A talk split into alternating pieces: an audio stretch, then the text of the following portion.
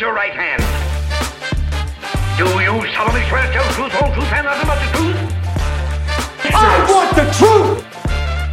Why don't you answer him?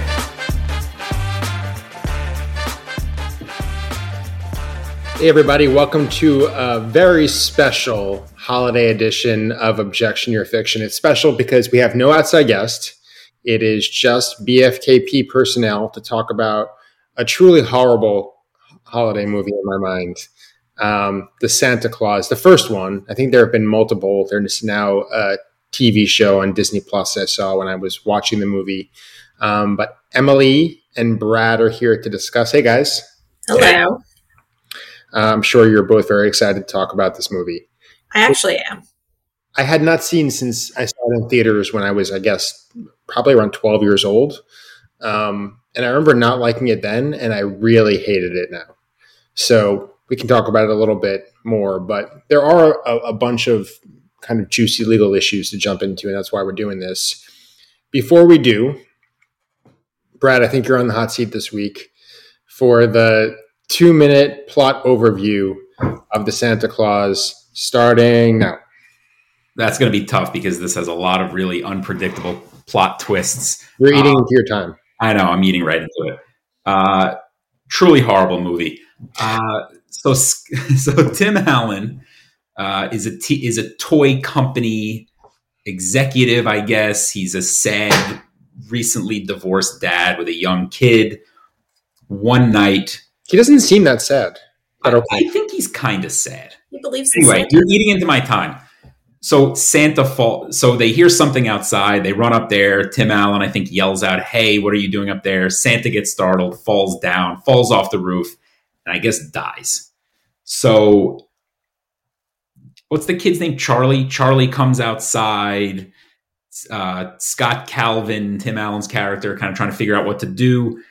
I guess he bends down and picks some card up and takes the the the robe off Santa, and what do you know? All of a sudden, like he's Santa Claus, and magical things start happening. He goes in the sleigh.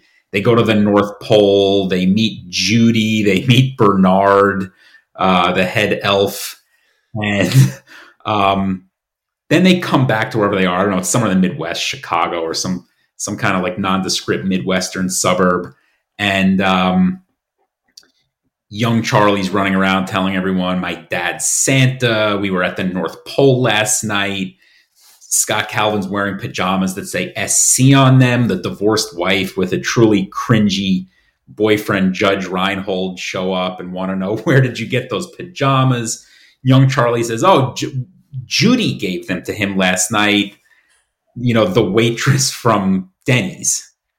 So there, there's sort of like a, there's sort of a, This is a bizarre plot description. He's of it. really getting into the weeds. this is really here. the meat of the movie, right? You're also at, you're out of time. And, and you skipped over the most important part, which is the discussion of the, the contract itself. We're gonna get there. Okay, we're gonna get there. I was I was more going into the family you were just dysfunction. naming all of the various character names, which I forgot. You you you said that you didn't remember anything about the movie, but you knew everybody's name. I just watched it last night. So did I. Yeah, Um, so, look, I mean the the main reason why we're here is the title of the movie, the Santa Clause, the contract between I don't know who and Scott Calvin, which I guess we'll talk about. We'll talk about that as part of the discussion. I think the the part that you jumped over, which is relevant to our conversation, is when Santa dies, um, which is a really jarring moment in the movie that I forgot about because this is a kids movie and the inciting incident is the death of Santa Claus. That's the inciting incident of this movie. but also the rebirth of Santa Claus. So it's, I it's guess he also gives a thumbs up just before he dies, which maybe he doesn't die. Maybe he's just like critically injured and that and he he goes to the Bahamas or something and that's that's what happens. Maybe we'll find out when this when this series finally concludes. Anyway, um, Santa falls down. He walks. Scott walks over, picks up a business card that says, um, "I think I have the exact language." Uh, basically, put on the suit. The reindeer will know what to do.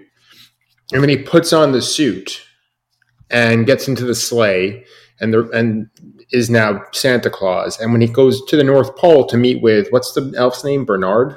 Bernard. Bernard tells him that he signed.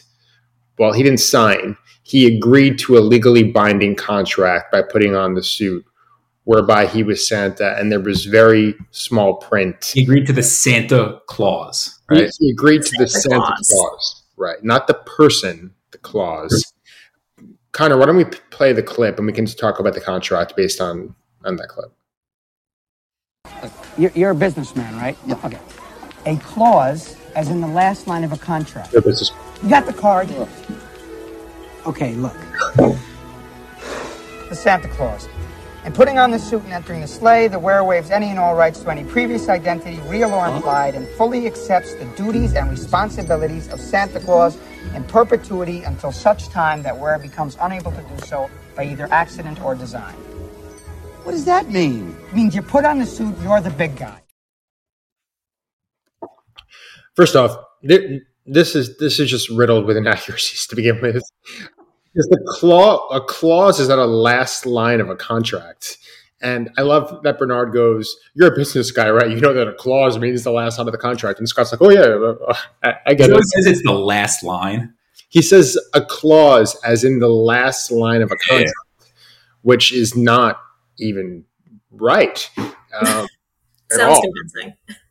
Yeah, so I guess let what you know. Let's start, uh, Brad, with you. What do you think about um, the the enforceability of the contract? Um, I guess why don't we start with privity, i.e., who's the contract between? Well, I, I look at this a little differently. I look at it as is there a contract? Did Scott Calvin agree to a contract? And if so, what are the terms of the contract? And I think what you alluded to is something we've actually litigated before, which is certain basic things need to be clear in the contract, including who are the parties to the contract, right? Not to make this too realistic, but on occasion you have a you actually have a client in the real world that's getting sued by someone and you say, wait a second, that person's not even a party to the contract. So that's sort of the first thing I think we all noticed here, which is forgetting about the fact that we don't even know. It doesn't even seem like Scott knew what he was agreeing to. The first thing that kind of comes to mind is with whom is he agreeing to do something, right? Bernard tells him, You put the suit on, you're the big guy, but who's Scott's contractual counterparty, right? Um, I don't have any ideas. I think one of you suggested maybe it's the it's the young children of the world or something like that. I mean, if it was Santa, then there couldn't be a contract because he was dead. Well, it could Um, be his estate, right? Could be his estate, possibly. There appears to be Wasn't clear. Wasn't clear from the business card though. We appear to have an enforceability problem right out of the gate. there are multiple enforceability. I think who the contract is with is definitely an interesting one. Um, yeah, I mean, I guess the candidates are the estate, some unincorporated entity of which the various elves consist of, um, but maybe Santa if he's no longer, because we don't really have definitive proof that he dies. He just disappears, right? So maybe Santa's just trying to get out of the gig. And this is a way to do it. And he knows that by leaving the code and having somebody else take it, now that person is bound to to take on the role. It's pretty sneaky of Santa. That's why they call him Sneaky Santa. So, um, so outside of that, outside of who the contract is with, what what are the other some of the other enforceability issues that came to mind for for you, Emily? Um, could it have been a verbal contract, or did it have to be in writing? He didn't sign anything. They saying by by putting the code on, he agreed. So the enforceability issue there. Um, you know, it's what's the contract about? What is it for? Um, can it be performed in a year? Um, is it for you could say the North Pole? It involves real property. Perhaps it did have to be in writing. So New York statute of frauds, I guess, right? yes, yes. I don't know what jurisdiction they were in, but it's it at least in New York, those would be problems. Well, expand upon that. Why, you know, for people who are not familiar with the statute of frauds, why is that a problem? because certain types of contracts in New York do have to be in writing to be binding. So in this particular scenario, um, you know, if, if the contract could uh, not be performed in under a year, then it would have to be in writing to be enforceable. So that you could say, "Yep, Santa could. He's Santa every year, and he completes that in a year." But I mean, he's not giving up his Santa suit at the end of each year. I think it's implied that he's Santa for all of time, unless he passes or something happens like the previous Santa. Uh, and then also, like I was arguing, um, if if the contract is for real property, it also has to be in writing. So if we're considering that with being Santa, he also gets the North Pole and and all all the land that is Santa's house. Um, that's something else that would have to be in writing. So um, it really depends, kind of, of what you know the the enforceability of if it had to be signed or not or if just putting on the coat and giving the okay and the wave like he did uh, was enough to make this a binding contract what about um you know I, this is something that doesn't come up that often in in the real litigation world but what about acceptance by performance right so like he he doesn't ever really reject the offer um, he, he never tries to reject the offer. He he puts the coat on, he performs, he goes back home. He's he's befuddled and confused, but he's it's clear that he's turning into Santa. He never stops and says, "I don't want to do this." And so, so what about the fact that he's performing? I think that's different than Emily's point. As I see it, Emily's point is if there's a statute of frauds problem, I haven't looked into this, but I don't think perform. I'm not sure if performance gets you around that, does it? If a contract's not enforceable because it needed to be in writing, but it wasn't, that may be a, a, a self-contained problem. Well, Lee, I think what you're you might have an equitable argument, right? You could maybe, but I think what you're getting at is us. You know, a lot of these contract elements tend to bleed together, right? Like something doesn't quite feel right the label you ascribe to the piece that's missing can kind of differ depending on how you look at it. I think what you're talking about is something else I don't think we've touched on yet, which is did Scott Calvin really agree to be Santa Claus, right? You know, when he goes to the North Pole, he's kind of shocked as to what's going on. And that's when I think Bern, you know, Bernard holds the card under the magnifying glass and he says, look, it says you put the you put the row you put the suit on, you agreed to all this stuff Right. And I think we look at it and say, well, you know, he couldn't even read that. How could he possibly have accepted the obligations that were on offer? How could he have accepted those proposed terms? Lee, I think what you're talking about may may you know nullify that issue, right? Because if he didn't really expressly accept the contract, but nevertheless performed in accordance with the terms of the contract, you know, again, without jumping on Westlaw, that may be a that may be a way to actually find that a contract was formed. And I think the interesting thing here is if he didn't know what the job entailed, then there's an argument. Okay, like this is a lifelong obligation where I have to fly around for an entire night every year, and I have to get really large and grow a gray beard and gray hair and not really see my family anymore. Um, seems like really unreasonable conditions that were not known. But this is Santa. Like everybody knows what Santa has to do. And in that first night, it became pretty clear to him what the job entailed. And never once does he. I actually think it would have been a more interesting movie if he resisted. I think it would have been a better movie if it was about like his internal conflict between who he was and becoming Santa. That's not what the movie is, though. It's just him slowly turning into Santa without any resistance whatsoever, and he knows exactly what the role entails. So I think you have a good argument as time goes on that the contract becomes far more difficult to defeat.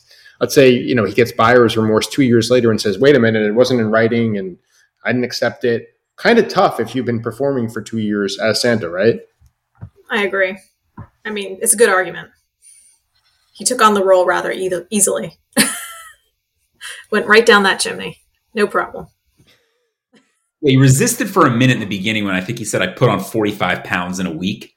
I think he was a little freaked out, but then his transition to Santa was actually pretty uh pretty seamless after that. Yeah, there.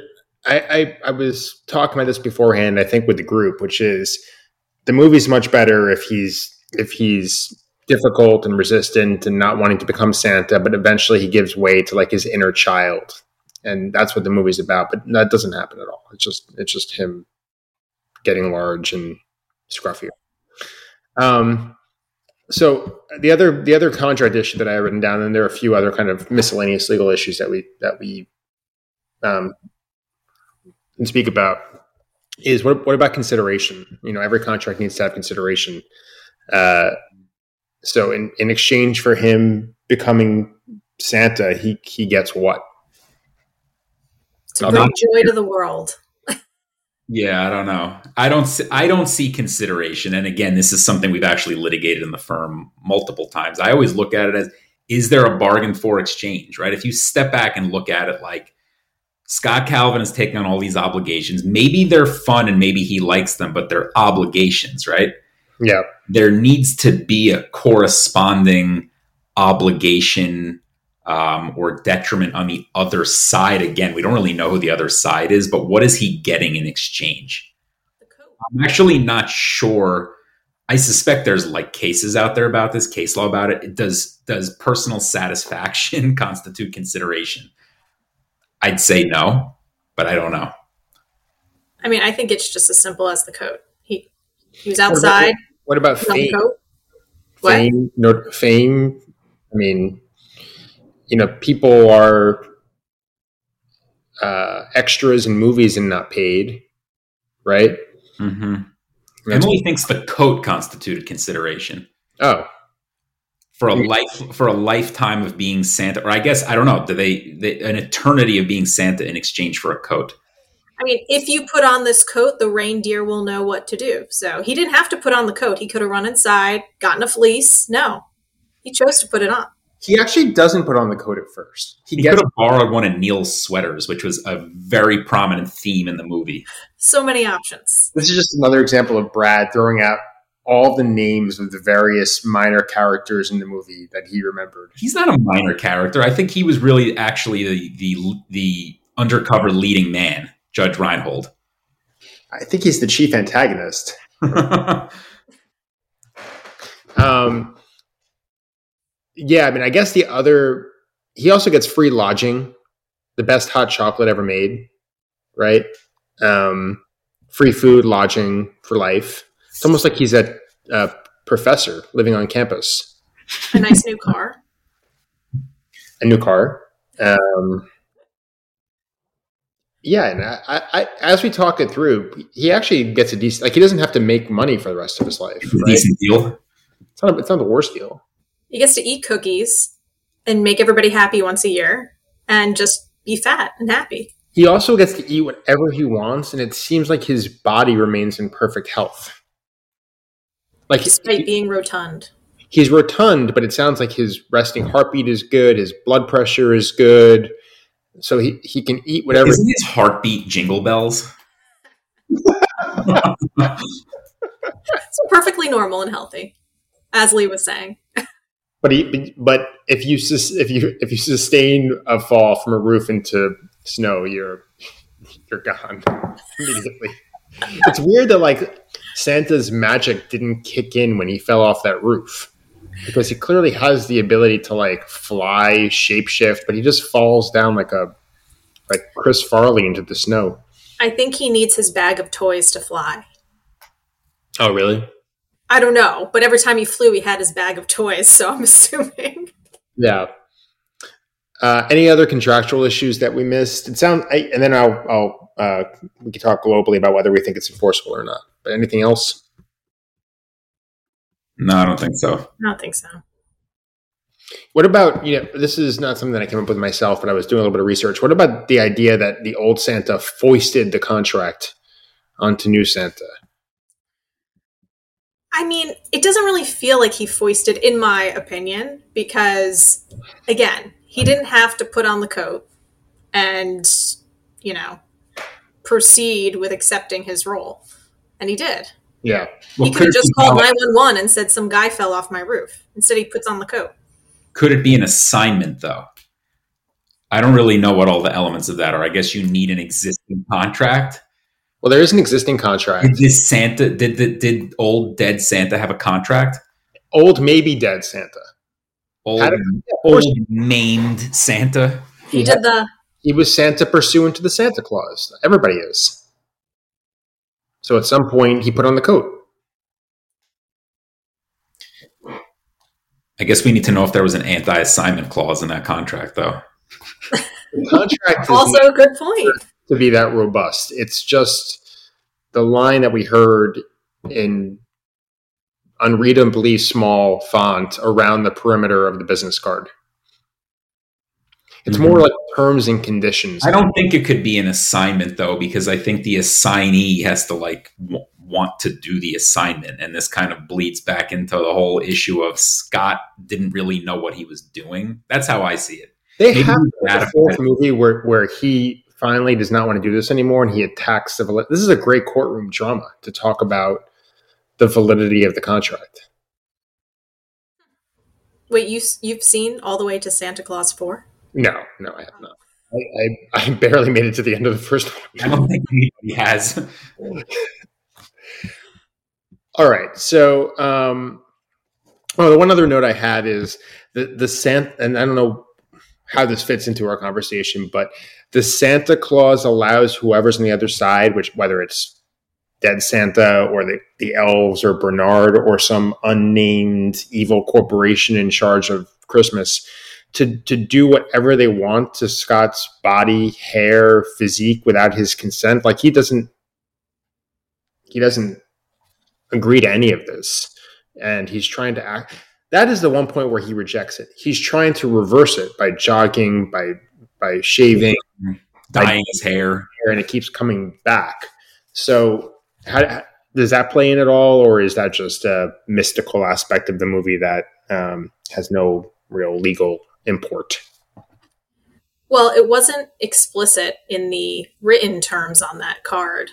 So I guess I would ask, you know, could it be inferred from, you know, you will be Santa, you know, Santa's fat and has hair. So though it didn't technically say you will have extreme hair growth and weight gain, Right.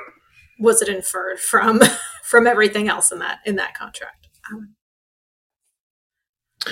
Some mysteries are better left unsolved. yeah. Uh, all right, so Brad, what do you think? Enforceable contract, unenforceable? If Santa comes, in, if if Scott Calvin comes into your office before he has to go back out as Santa the following year and says, "I don't want to do this this year. I want to contest the enforceability of this contract." What do you What do you say to him? I see so many problems here that we we identified five, six, seven different different hurdles to enforceability, right? Then we kind of said, well, maybe there's ratification, maybe he got around the statute of frauds this way, maybe that way. I think even if a few of those enforceability issues are ultimately taken off the table by performance or by some exception, there's still there's still too too many issues there um, even if one of them sticks, I think it's not enforceable. So I land on the unenforceable side of things. I think he could back out. Bah humbug, Brad. What about you, Emily? I think he could back out. I don't think it would be a clean back out, like Brad said. I think there are Three to Um, four years of litigation, maybe. Yeah, I think I think you might be in court for for a number of years, but at the end of the day, I don't think that they will rule that that contract was enforceable. You might get away with aspects over the years, but What No. about if Bernard um, went to court to seek injunctive relief to why during the pendency of the action to require him to perform? Because if he didn't, no kids would get gifts during Christmas until the action was fully and finally resolved. That might be a. Pro- I don't see. I'm just shooting from the hip here, but I know that, like in the employment litigation context, isn't there this doctrine that courts shouldn't force you into involuntary servitude? Yeah. If the if the remedy, right? It, it- It's the may- Amendment, right? what's that? The Thirteenth Amendment to the Constitution. I'm not even sure if it's that. I just think it's a judge would say you don't have irreparable harm. your harm can be remedied through money. We don't force people into personally performing contracts. Well, in this case, you you can't remedy it with money. How are you remedying? How are you how are you delivering? Maybe, maybe I, you know what? Maybe I said that wrong. Maybe they are two separate concepts. Maybe the concept that that I'm trying to to think of is the one that says if the, if the relief you're requesting is to actually make a person get up and essentially work for you, a court a court generally won't do that. Well, what did the card say? Did it say that he could give up the coat or he had to pass away to pass on the coat? I don't think it said anything about that. I think it said once he is he puts on the coat, he waives all claims to the contrary. So You they could technically put the coat on somebody else and have somebody else be Santa, and all the children would be happy. until such time that wearer becomes unable to do so by either accident or design. So you Wait, something you just said, Lee, made me think of actually another issue, which is which is like waiver. Did he waive? What did it say? You waive your right to any alternate identity. I'll read the full line. In putting on the suit and entering the sleigh, so you have to do both. You have to put on the suit and enter the sleigh, and he does both. Um, the wearer waives any and all rights to any previous identity, real or implied. I love that line. And fully accepts the duties and responsibilities of Santa Claus in perpetuity until such time that wearer becomes unable to do so by either accident or design. So you I can think there's a question in there that's I don't really know if it's intertwined with the contract issue or separate about waiving your right to the other identity. I think waiver requires a cl- I don't know maybe it's maybe it's satisfied here, but I think it's a clear and intentional relinquishment of a known right. yeah. I'm not sure if he did that. Definitely not. Definitely not. This movie is just one of the great legal films of the 20th century, I guess. the the by design piece is very interesting. So he has outs here. Yeah. Um, so the injunction wouldn't work. Maybe. By whose design? his design. Didn't say whose design. It doesn't say whose design. Right. Right.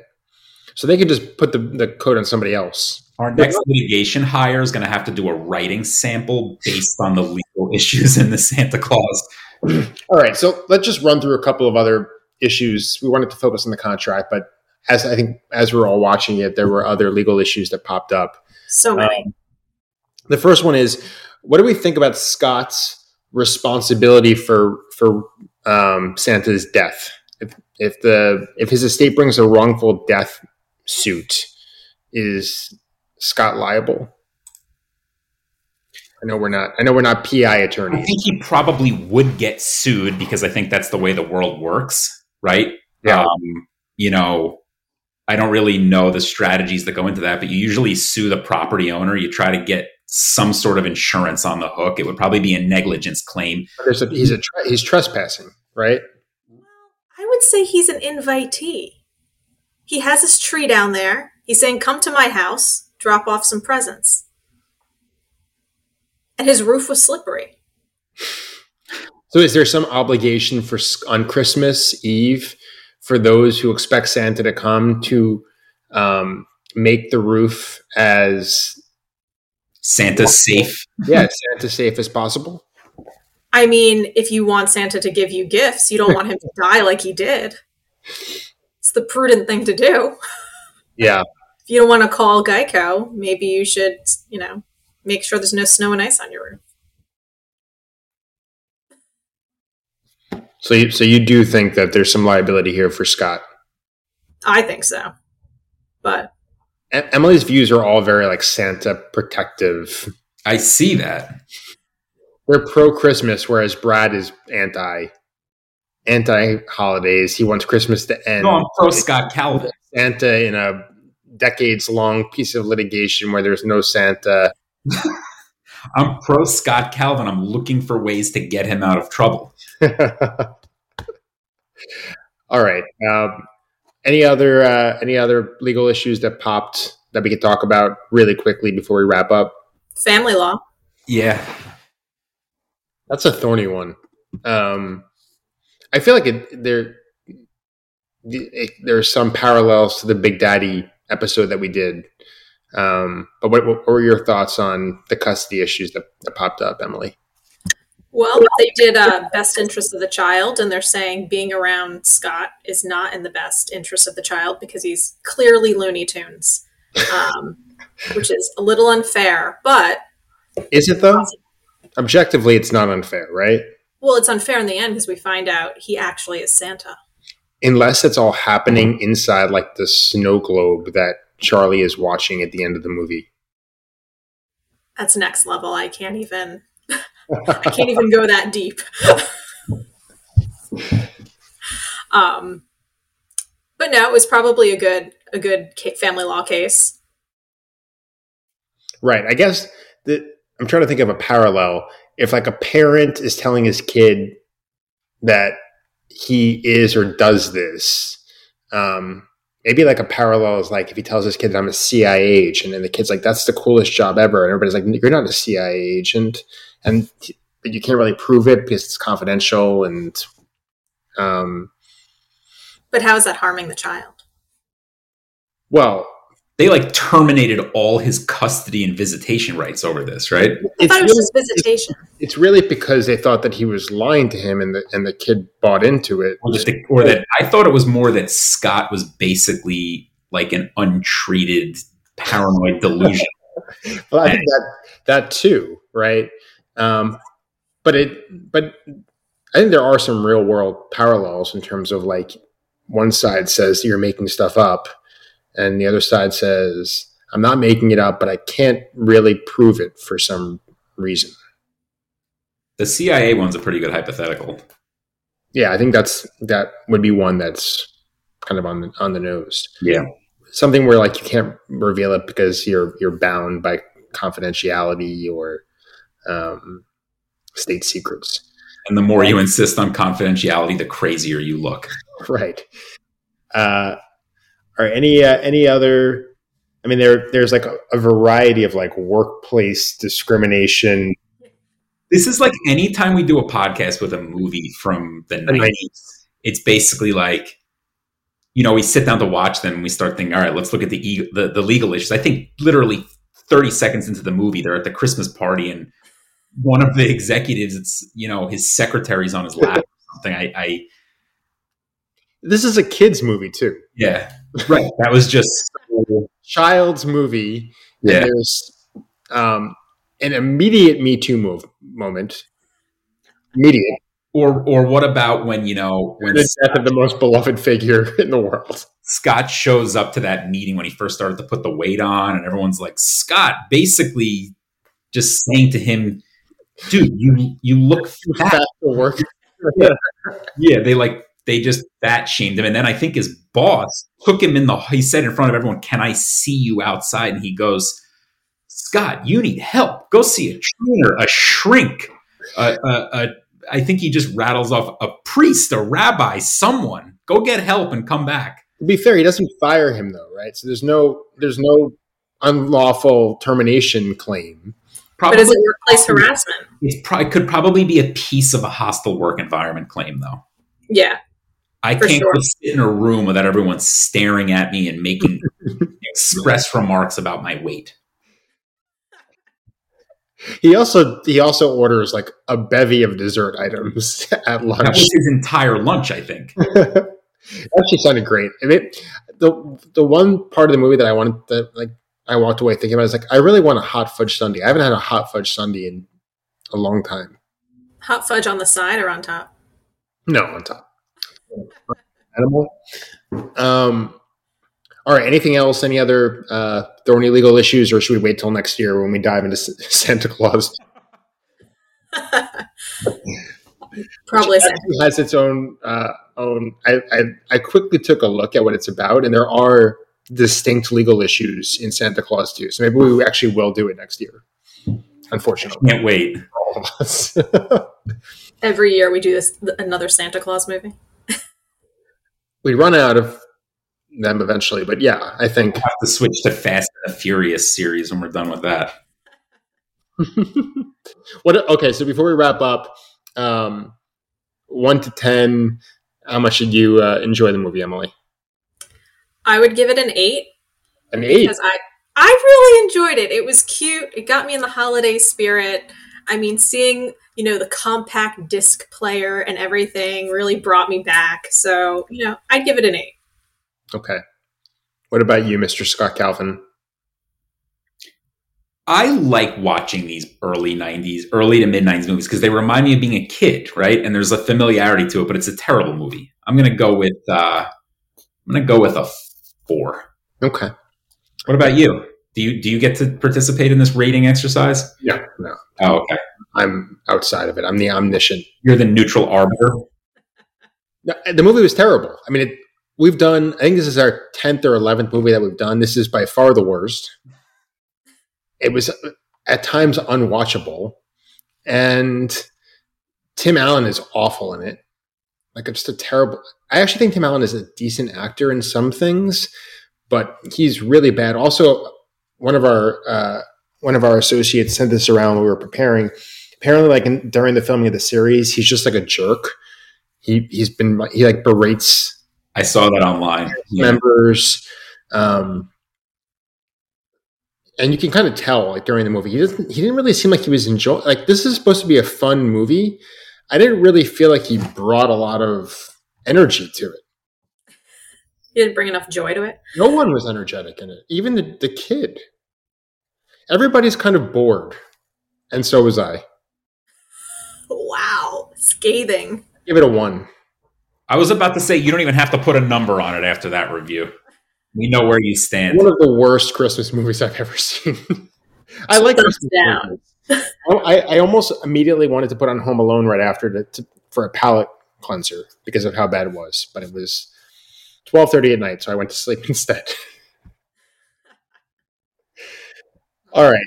Uh, well, until next year. Um, thanks for joining, and uh, Merry Christmas, Happy Hanukkah, Happy Kwanzaa. Um, do not watch this movie over your holiday break. Honest as always. Goodbye. Bye. Bye. For more on all things real estate and the law, subscribe to this and our other podcasts. Follow Bergstein, Flynn, Knowlton, and Polina on social media. Subscribe to our newsletter and go to bfklawoffice.com. That's bfklawoffice.com to learn more.